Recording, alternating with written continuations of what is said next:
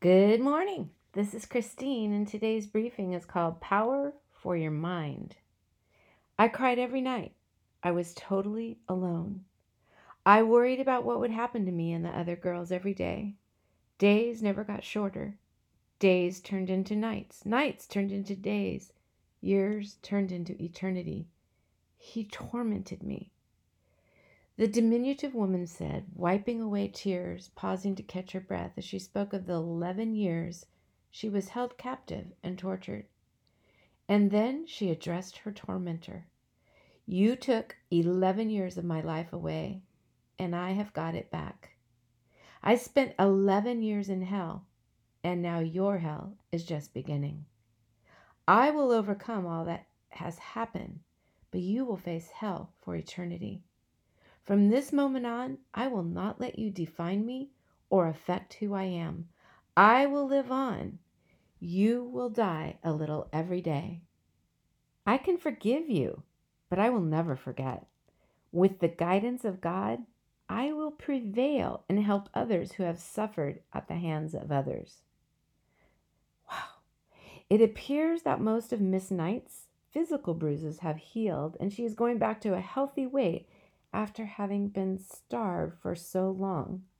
But seriously, how can she say to her depraved captor, I can forgive you? How can she possibly bring to pass her declaration to him?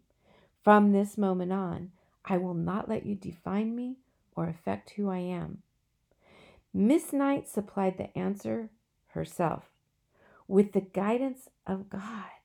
In fact, she said, I will prevail and help others who have suffered as well. Most amazing.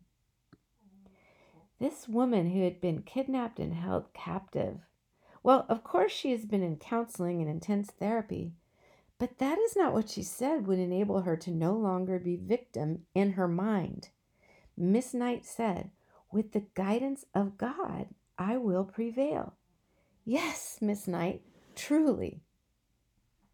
As Paul segues to the close of the Ephesian letter, he writes, Finally, be strong in the Lord and in his mighty power. That's Ephesians 6, verse 10. Be strong, fellow believers. Indeed, it was a time of great persecution for the young Christian church under the heavy hand of Rome. Not only would new Christ followers face scorn and rejection from Jewish friends and family members, there would be Roman soldiers and officials, suspicious of sedition, who would mistreat them in various ways. They needed God to hear them and answer their prayers for food, clothing, protection, and grant them peace of mind, freedom from their fear. Friend, for most of us, it is not relief from persecution or food and shelter we lack. Rather, we need the power of God to bring freedom to our minds. When we are made new by our relationship with Christ, we are given access to his mighty power, which alone can overcome evil, such as Miss Knight and the others who were held captive. Not just evil, but fear, grief, anxiety, even guilt. Godly counseling is good, but the healing balm of God's compassionate spirit flowing through our minds is without equal and beyond compare. Oh, how we need the Spirit of God to renew our thinking and give us transformed minds. Struggling with anxiety? Mind plagued by fears? Time to stand on some truth. Here's the thing you cannot choose to stop thinking about something by dint of your will, usually. If I tell you, hey, stop thinking about chocolate, chances are you're going to obsess about chocolate. Rather, the best way to change poor thinking is to replace it with good and right thinking. I submit to you that the best way to become an overcomer in your mind is by focusing on God's truths. Be strong in the Lord and in his mighty power, Paul wrote. Do you need some more truth upon which to stand? How about these words from the old Bible, as my mom called it? Be strong and courageous. Don't be terrified or afraid of them, for it is the Lord your God who goes with you. He will not leave you or forsake you. Okay, some of you need to do what I do write this out on a little card and carry it with you. Memorize it. Why is this verse valuable? Consider its truth. God is with you and will not leave you alone. But I can hear some of you say, What about Miss Knight? Where was God? This only I know Jesus did not leave her. He was there, and he has been there himself. For we do not have a high priest who is unable to sympathize with our weaknesses, but one who has been tested in every way as we are, yet without sin. Hebrews 4, verse 15. Jesus has faced everything we will face. Pray with me. Oh God, how we need you. How we need you to remind us of how you love us. And again, remind us also that vengeance is yours and you will repay. For instance, with regard to Miss Knight or others who have been wronged. All things, Lord, we may leave in your more than capable hands. We need your power, O God, to have healthy, whole, and holy minds.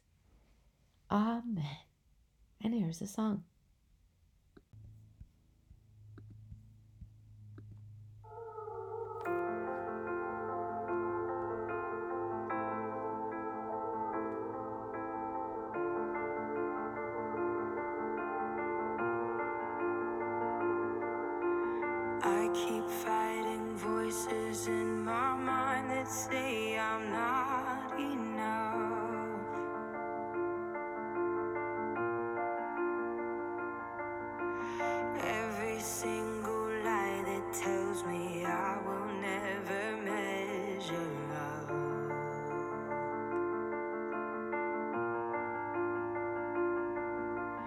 Am I more than just the sum of every high and every low?